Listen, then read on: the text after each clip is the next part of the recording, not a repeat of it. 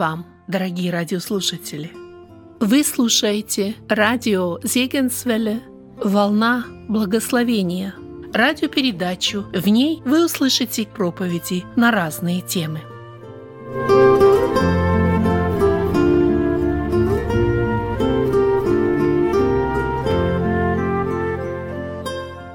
Сокровенное общение с Богом. Молчание Бога. «И взошел Моисей на гору, и покрыло облако гору, и слава Господа осенила гору Синай. И покрывало ее облако шесть дней, а в седьмой день возвал Господь к Моисею из среды облака. Вид же славы Господа на вершине горы был перед глазами сынов Израилевых, как огонь поедающий. Моисей вступил в середину облака и взошел на гору, и был Моисей на горе сорок дней и сорок ночей. Книга Исход, 24 глава, стихи с 15 по 18. Эти слова Священного Писания отражают духовный опыт, имеющий большое значение в нашем общении с Богом. Они также важны для того христианского служения, которому мы призваны. Молчание Бога и ожидание человеком ответа в Его присутствии. Многие дети Божьи не осознают, насколько это значимая тема в нашей духовной жизни. Поэтому они часто не получают тех благословений, которых ищут в Божьих обетованиях. Не видят света, в котором нуждаются при решении сложных вопросов. Не находят покоя и совершенного мира, чего так жаждет душа. Эти христиане вступили на Божий путь, исполнили условия, с которыми связано получение Его благословений, но не смогли дождаться того часа, когда Господь сочтет возможным исполнить обещанное. События на Синайской горе – замечательный пример, открывающий нам смысл Божьего молчания и значение нашего ожидания. Давайте внимательнее посмотрим на поведение Моисея, находившегося в присутствии Господа. Библия нам сообщает, какое значение имели 40 дней сокровенного общения с Богом как для самого Моисея, так и для всего его последующего служения народу. Господь говорил с ним, как друг разговаривает со своим другом. Сорок дней Моисей созерцал славу Божью. Из его рук он получил каменные скрижали с записанным на них законом. Глубоко, как никогда ранее, Господь посвятил Моисея в свои замыслы об израильском народе.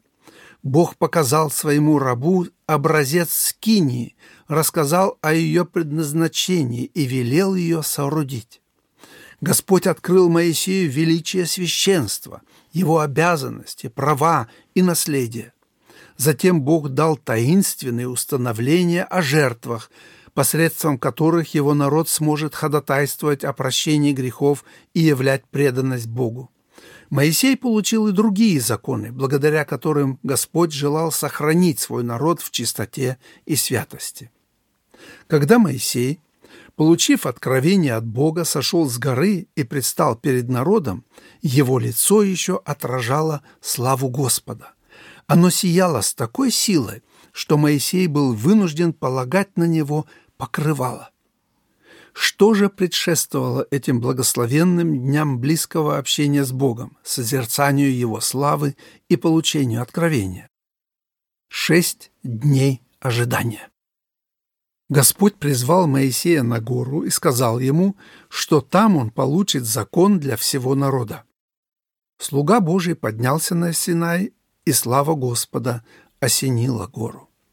Но только через шесть дней Вседержитель воззвал к нему. Моисей вступил в середину облака и сорок дней слушал то, что Бог говорил ему. Трудно представить чувства и переживания Моисея в первые шесть дней его пребывания на Синае. Господь призвал его, чтобы сообщить нечто важное. По зову Бога он поднялся на гору. Там прождал целый день, но Бог так и не открылся ему. Моисей продолжал ждать, однако Господь и на следующий день молчал. Проходили долгие дни, а Бог безмолвствовал. Наконец, на седьмой день он возвал к своему рабу. Каким бесконечным могло показаться Моисею это время? Он, тем не менее, терпеливо ждал, оставался в присутствии Бога в надежде, что Господь проявит инициативу. Неизвестно, чего достиг Бог за это время в сердце Моисея, но очевидно, что только на седьмой день он счел возможным начать сокровенное общение с ним. Нечто подобное мы находим в книге пророка Иеремии. По прошествии десяти дней было слово Господа к Иеремии. Глава 42, стих 7. Пророк обратился к Богу не с личной нуждой. Он говорил о положении своего народа, чье унижение и страдание глубоко огорчало его. До этого Иеремия уже много молился о народе, немало делал для него, но не видел плода. Он пожал лишь отвержение, поношение и презрение. А теперь казалось, что Бог наконец презрел на его слезы и услышал молитву. Военные начальники и старейшины вместе с простыми людьми пришли к пророку с просьбой помолиться о них Господу. Предметом молитвы пророка было нечто драгоценное. Остаток народа, который так долго не слушал голоса Господа и пророков, теперь решил вопросить его, каким путем следует идти и что делать. Каким приятным было это стремление людей для пророка Божьего. Неужели у перенесшего столько бед народа наконец открылись глаза, и он осознал, что до сих пор жил без Бога и шел путем непослушания и проклятия? Невозможно представить себе большей радости для Иеремии. Ему казалось, что народ приблизился к Богу, пробуждается к новой жизни, ищет общения с Ним.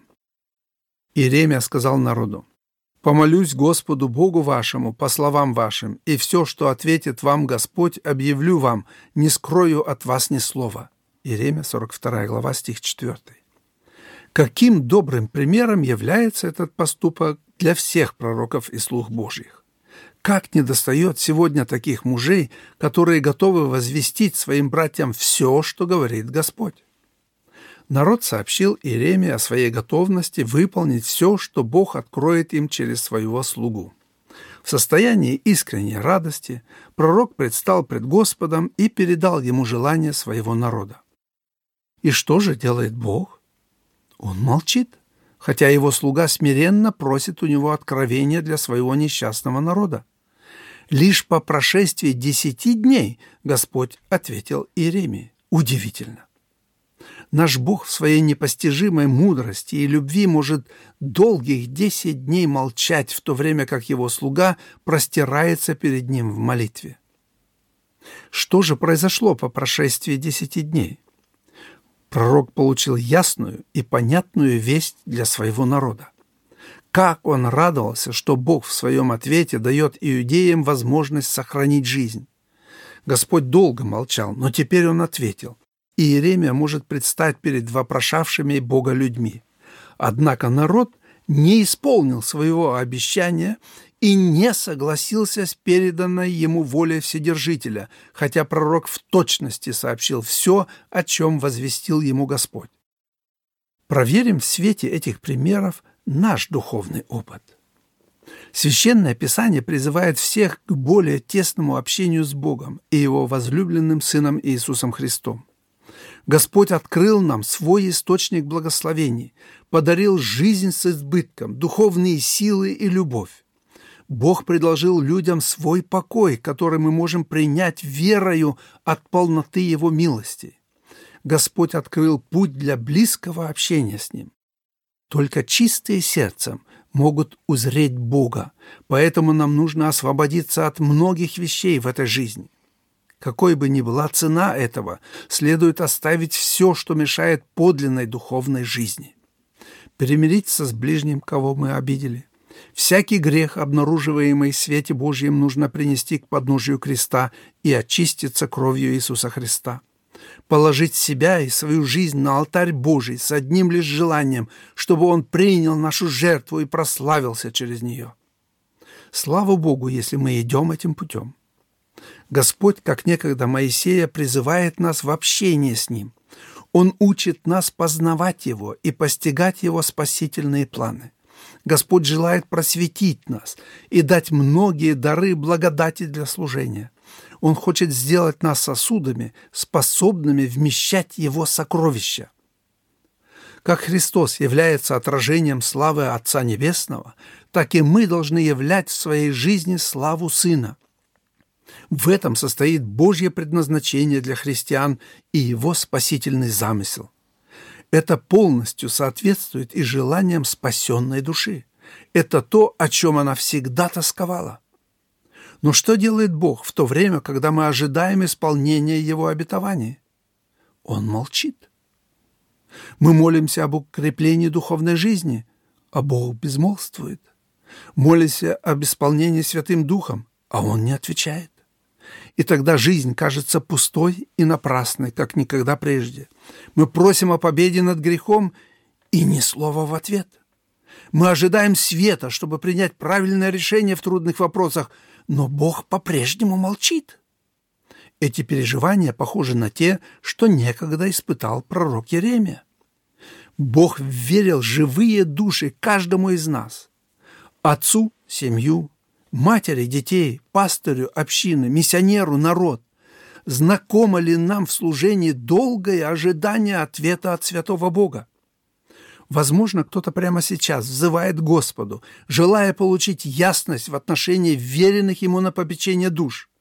Мы много молились о сокрушении сердец близких нам людей, об их искреннем обращении к Господу, об изменении их жизни.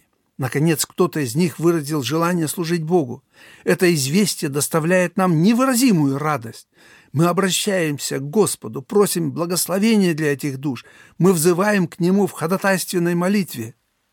А Он день за днем молчит. Кажется, что небо стало железным и не может больше для нас открыться. Почему же Бог молчит, заставляя нас ждать? Он это делает или ради нас самих, или ради тех, о ком мы молимся. Он молчит для нашего блага. Ведь от Бога может исходить только благо.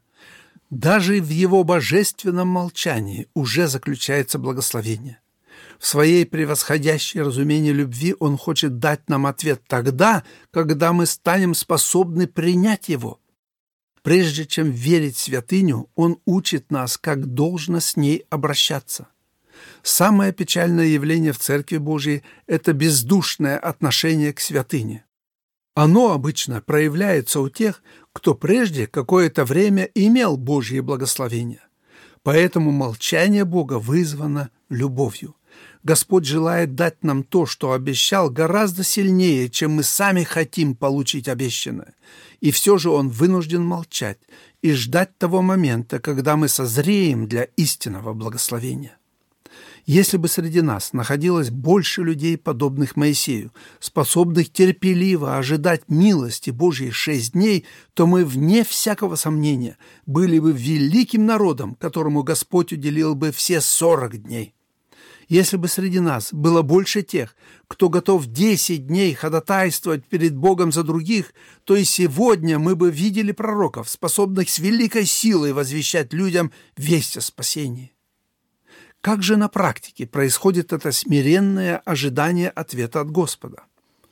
Речь идет вовсе не о том, чтобы мы много дней непрерывно стояли перед Богом на коленях. Это было бы невозможно.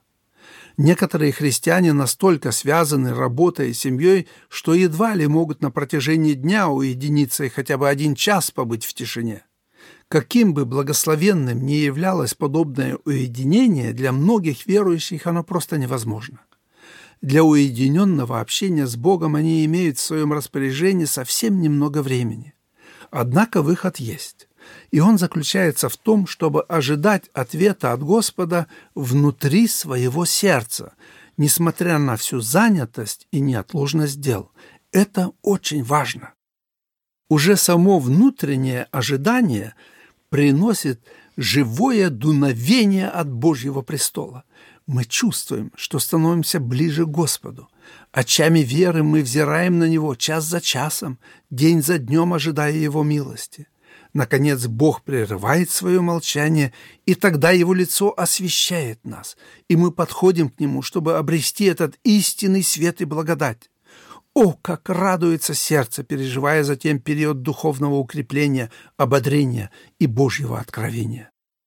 В служении и жизненной борьбе мы познаем значение того ожидания, которое предшествовало его откровению и славе.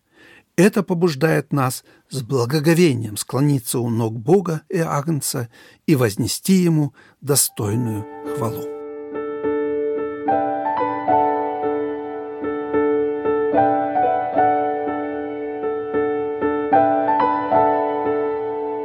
«Не сказал ли я тебе?» Иисус говорит ей, «Не сказал ли я тебе, что если будешь веровать, увидишь славу Божью?» Евангелие от Иоанна, 11 глава, стих 40. Меня не оставляет равнодушным то обстоятельство, что даже среди христиан есть немало разочарованных людей. Они трудились для Господа, однако, несмотря на все их упование на Него, Он не ответил им даже после долгого ожидания. Какую печаль испытывает человек, осознавая, что его надежды оказались тщетными, многие из нас знают по собственному горькому опыту. Это действительно грустные периоды в нашей духовной жизни. Слова Иисуса, обращенные к Марфе, чудесным образом проливают свет на эту проблему. На пути к доверию Богу людей поджидают две опасности – Первая из них заключается в том, что мы пытаемся верить так, как Слово Божье не дает нам для этого основания.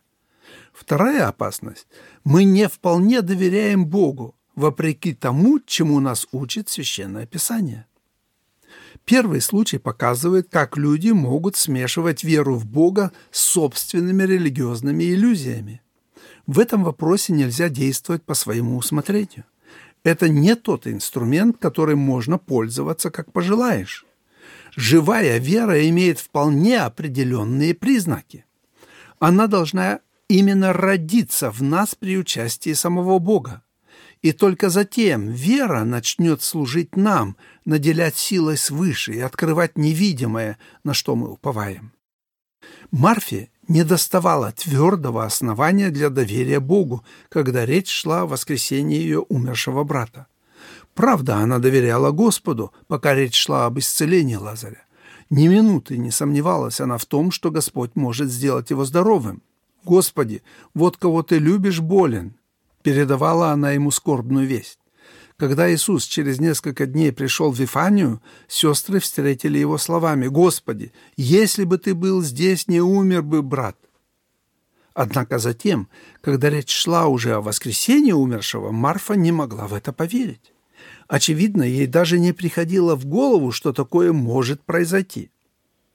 До какой степени мы доверяем Богу, это открывает тайники нашего сердца мы не можем выразить ему доверие больше, чем в действительности имеем. Пытаясь сделать это, мы будем неискренними. Но нет ничего более отталкивающего, чем неискренность верующих людей.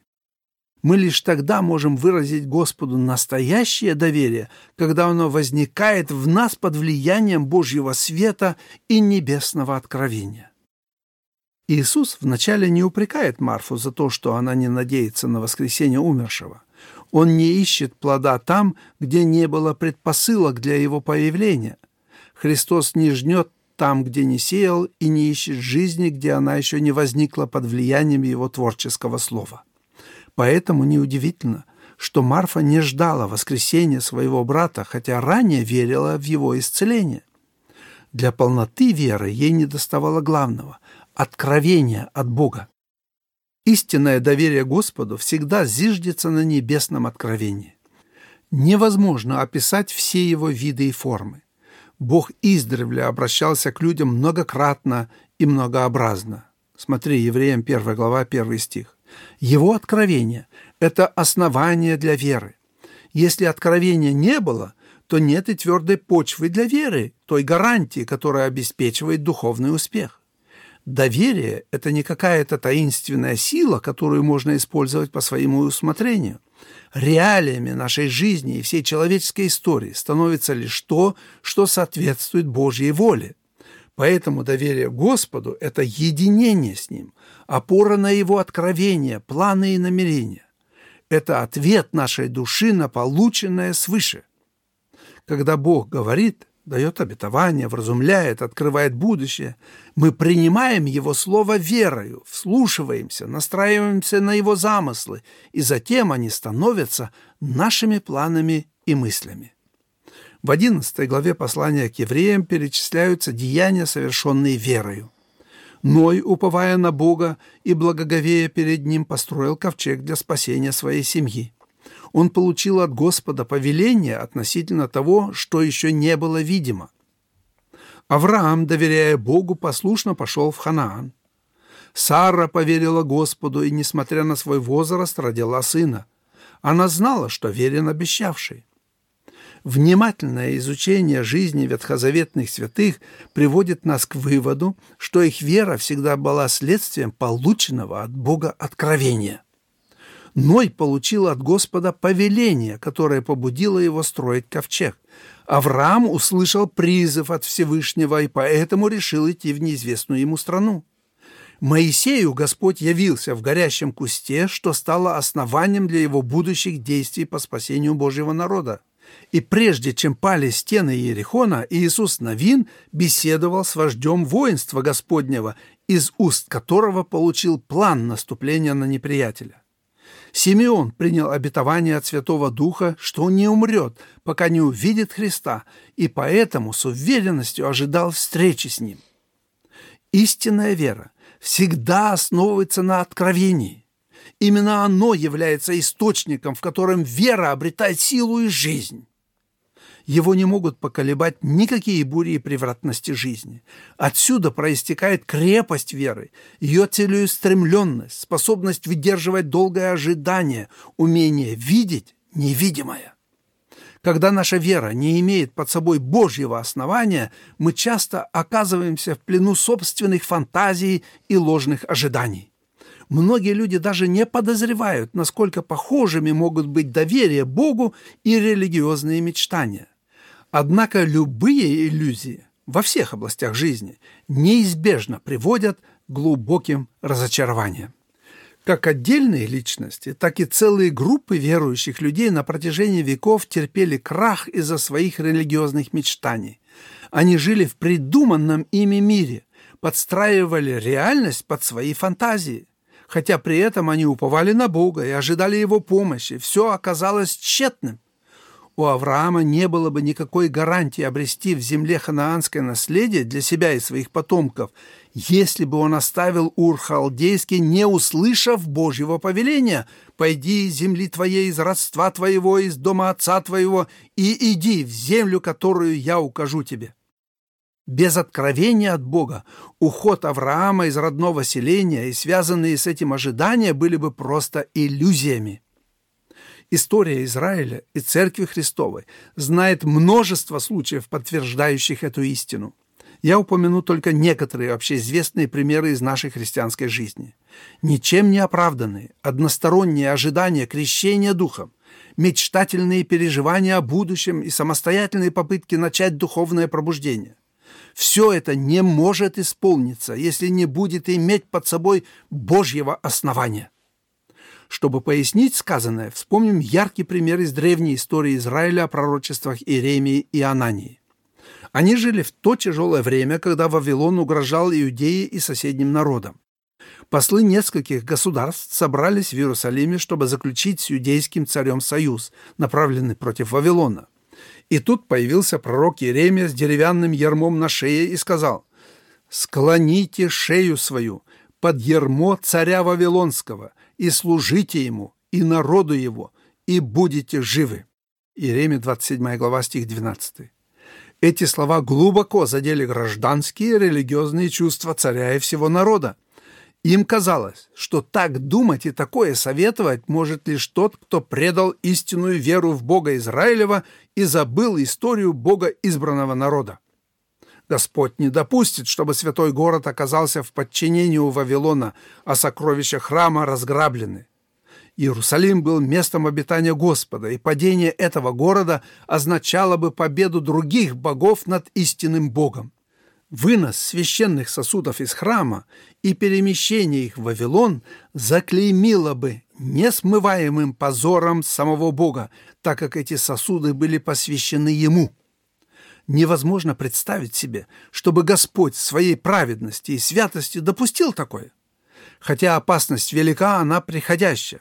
Как в дни пророка Исаии Бог вмешается, сокрушит войско царя Вавилонского ворот Иерусалима и тем самым покажет незыблемость Божьего града и святилище на радость своего многострадального народа. Однако Иеремия все видел иначе. Как не противоречило это его собственным желаниям, как не больно было его сердцу, он не мог поддержать надежды народа в данном случае. Иеремия был реалистом и, как пророк, полностью зависел от Бога, поэтому он иначе понимал действия Господа и надвигающиеся события. Иеремия видел спасение народа лишь в подчинении его Богу и в прекращении всякого сопротивления. Истинные пророки Божьи своим духовным настроем разительно отличались от основной массы народа. Они шли наперекор своим современникам, поэтому были одинокими и презренными в обществе. Божьи пророки возвышались не только над обычными людьми, но и над своей эпохой в целом. Переданные ими откровения нередко становились программой для последующих поколений. В отличие от Иеремии, пророк Анания говорил приятные речи. Он твердо стоял на фундаменте преданий старцев, поэтому он смело сорвал ермо с Еремии, разбил его и сказал, «Так говорит Господь, так сокрушу ярмо Навуходоносора царя Вавилонского через два года, сняв его с шеи всех народов». Иеремия, 28 глава, стих 11. Это пророчество казалось очень мужественным и достойным доверия. Речь Анании звучала патриотично – Иеремия же, по-видимому, в этот момент почувствовал себя настолько плохо, что, ничего не сказав, покинул храм. Как он мог бы возразить? Иеремия опирался только на внутреннее свидетельство. Анания же основывался на опыте былых пророков и на древней истории их народа. Тем не менее, Иеремия, униженный, ничего не сказавший свое оправдание, был удостоен нового откровения. Бог велел ему «Иди и скажи Анании, так говорит Господь. Ты сокрушил ярмо деревянное и сделаешь вместо него ярмо железное. Это событие из древней истории Израиля наглядно демонстрирует необходимость Божьего основания для человеческой веры.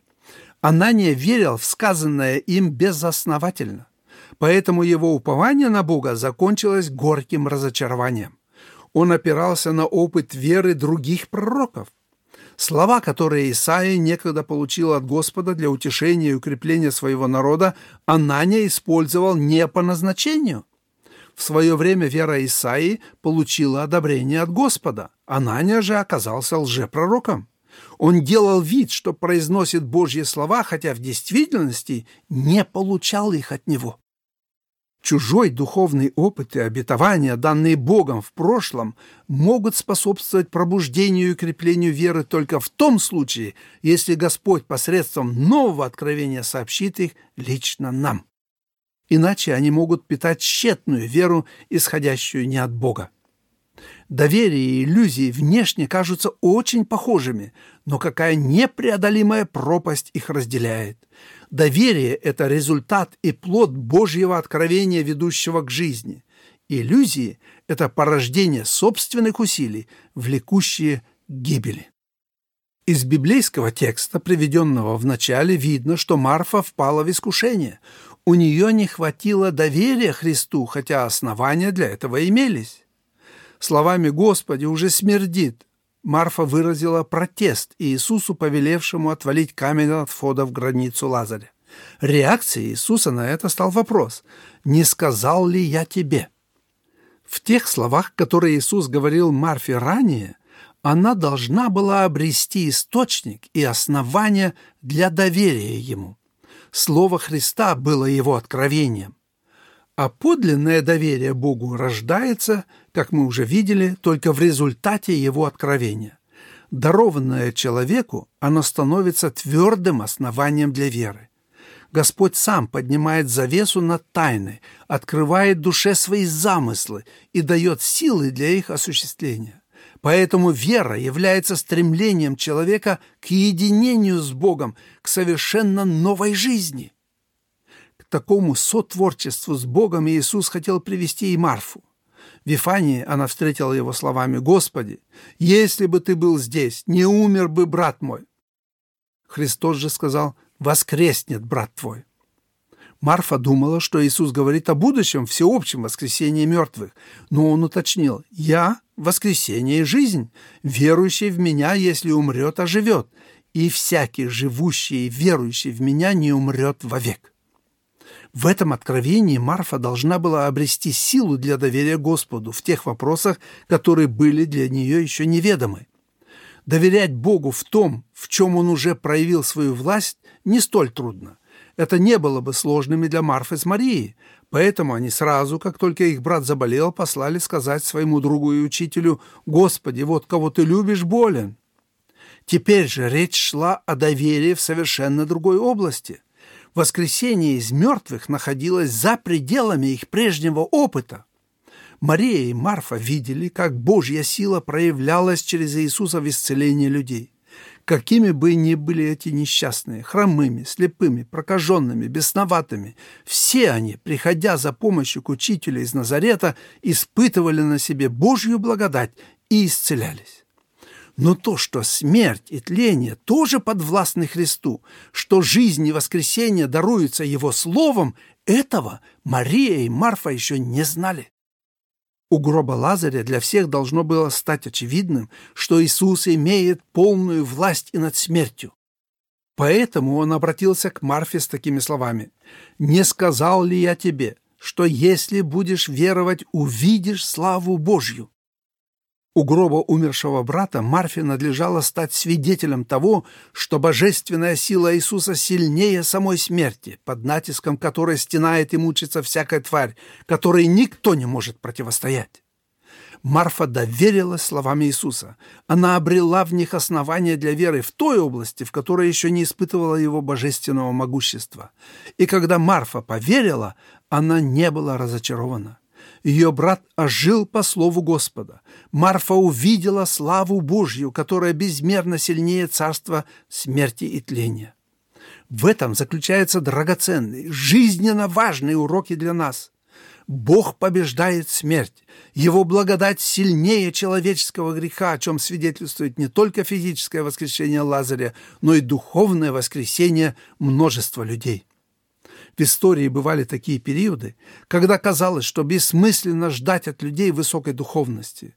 В них умерло всякое стремление к Господу. Никто не искал горнего, не томился по истинной вере. Ни среди студентов, ни среди рабочих, ни среди интеллигенции не наблюдалось признаков духовной жизни.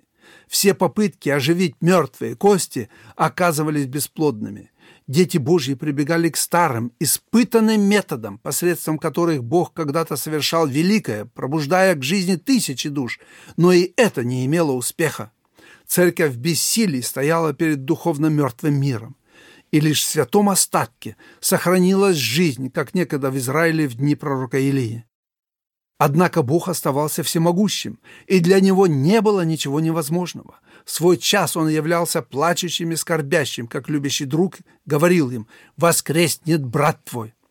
И хотя Господь обычно давал откровения лишь отдельным душам, вселяя в них надежду на новую жизнь, это, как правило, приводило к духовному пробуждению, становилось началом новой жизни для многих. Вспомните апостола Павла, Августина, Лютера, Уэсли, Цинцендорфа, Сперджина, Бедекера и других мужей, которые в своей жизни совершили великое. Что способствовало их успеху? Почему они могли трудиться там, где другие уже ни на что не рассчитывали? Иисус говорил с ними и открывал им себя. Его свет проник в их сердца и дал надежду на жизнь, тогда как другие люди, глядя на окружающую их действительность, в бессилии разводили руками. Уста верных Богу мужей открывались для пророчества, и им было что сказать тем, кто считались уже погибшими. Они были послушны голосу своего учителя, который велел им «отнимите камень от гроба». Они устранили препятствия и обеспечили доступ жизни в те места, где царила смерть. И тогда началось движение среди мертвых костей, и можно было увидеть, как торжествует благодать и утверждается победа жизни над смертью.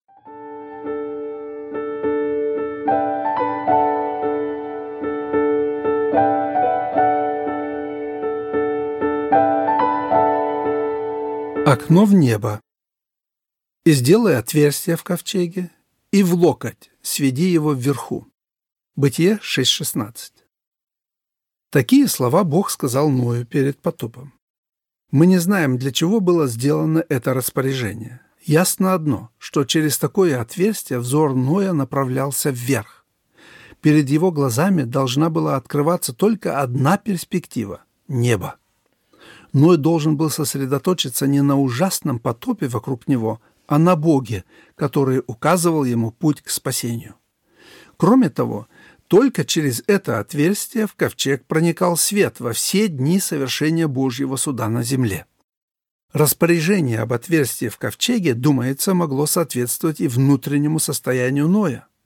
В своей жизни он получил особый доступ к Богу, и окно в ковчеге должно было ему об этом напоминать.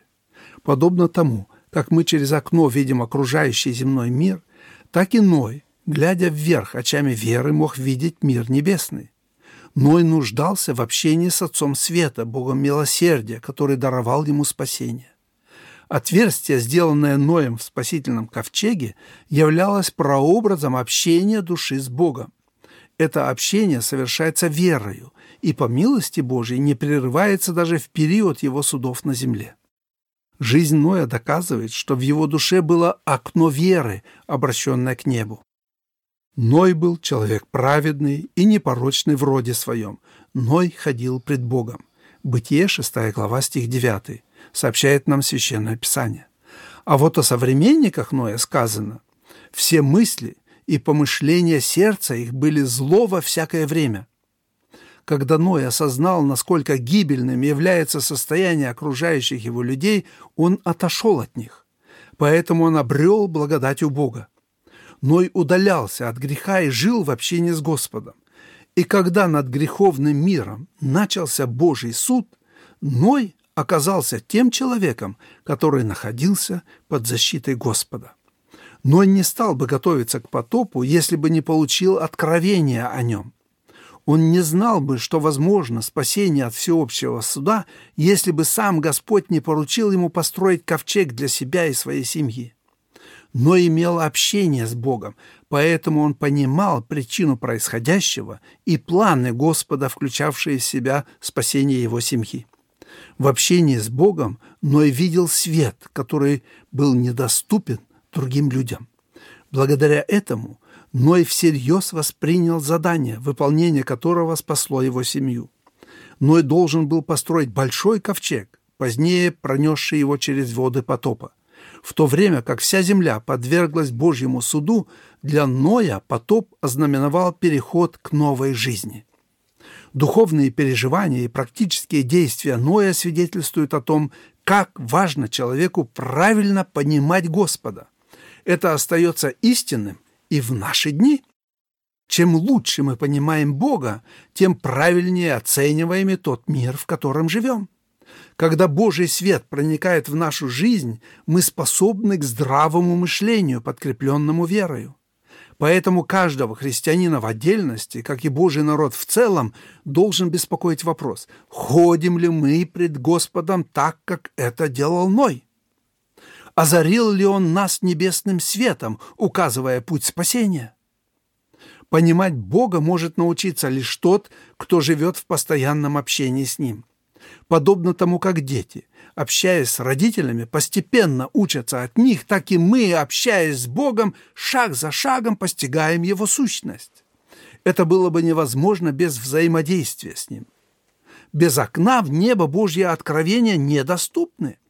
Тот, кто с верою смотрит вверх, увидит грядущие события, сокрытые от других. Он будет способен на решительные действия, спасительные для него самого и его близких. Избавление от гибели стало великим событием в жизни Ноя, однако его близость с Богом была важнее. Их общение не могли прервать никакие внешние события. Пусть все вокруг рушилось. Под напором стихии Ной многого лишился. На протяжении долгого времени был вынужден находиться в ковчеге. Тем не менее, он не потерял живой связи с Богом. Общение с Господом не зависит от обстоятельств внешнего мира. Все вокруг может измениться, обесцениться. Самые крепкие на земле связи могут разорваться. Но ничто не закроет для нас окно в небо, не лишит общения с Богом. Поэтому псалмопевец с верою в сердце восклицает. «Если я пойду и долину смертной тени, не убоюсь зла, потому что ты со мной». Хотя жизненный путь Иосифа пролегал через египетскую темницу, Господь был с ним. Несмотря на то, что троих друзей Даниила бросили в раскаленную печь, с ними был четвертый, подобный Сыну Божьему. Хотя Давид в годы царствования Саула потерпел гонения, даже тяжелые переживания всякие лаги не лишили его упования на Бога. Многие исторические свидетельства подтверждают, что ни бедствие, ни скорби, ни суд, ни смерть не в состоянии лишить верующих общения с Богом, если только Он сам не прервет его. Мало что изменилось с тех давних пор. Нас по-прежнему постигают страдания и беды. Мы проходим через испытания и борьбу. Но, как и в древние времена, все это призвано только укреплять нашу веру. Никакие невзгоды и переживания не могут нарушить, а тем более лишить нас общения с Богом. Духовное торжество апостола Павла, которое мы видим в послании к римлянам, никогда не бывает столь близким для нашего сердца, как в часы испытаний. Ибо я уверен, что ни смерть, ни жизнь, ни ангелы, ни начало, ни силы, ни настоящее, ни будущее, ни высота, ни глубина, Никакое другое творение не может отлучить нас от любви Божьей во Христе Иисусе Господе нашим. Отверстие в ковчеге давало Ною возможность смотреть вверх и в то же время лишало его обзора внизу. Когда вода стала убывать, Ной не мог через окно увидеть, высохла ли земля. Возможно, он бы упал духом, лишился мужества и твердости в своем уповании, если бы стал свидетелем печальных сцен, происходивших вокруг ковчега. Поэтому Бог лишил Ноя возможности смотреть вниз, даровав ему вместо этого право поднимать свой взор к небу. В этом и для нас ценный урок. Кто видит только беды, грехи народа, собственную несостоятельность, тот непременно начнет тонуть, как это некогда случилось с Петром. Идти по воде, притом в бурю, можно лишь устремляя взор на Иисуса. Побеждать в трудных обстоятельствах могут только те души, которые взирают на Господа, неизменно управляющего всеми событиями в мире. Господь хочет, чтобы Его дети под натиском бед не отступали, не трусили, остановились сильными во Христе, выдерживали все испытания и верою побеждали. Кто из нас не переживал тяжелого чувства, когда видел немощи братьев? И кто не охладевал в любви, не ослабевал в вере, когда встречал большие трудности? Взгляд вниз отрицательно влияет на победную жизнь, поэтому будем взирать на Иисуса и уповать на Него, пока и для нас не забрежет заря нового дня.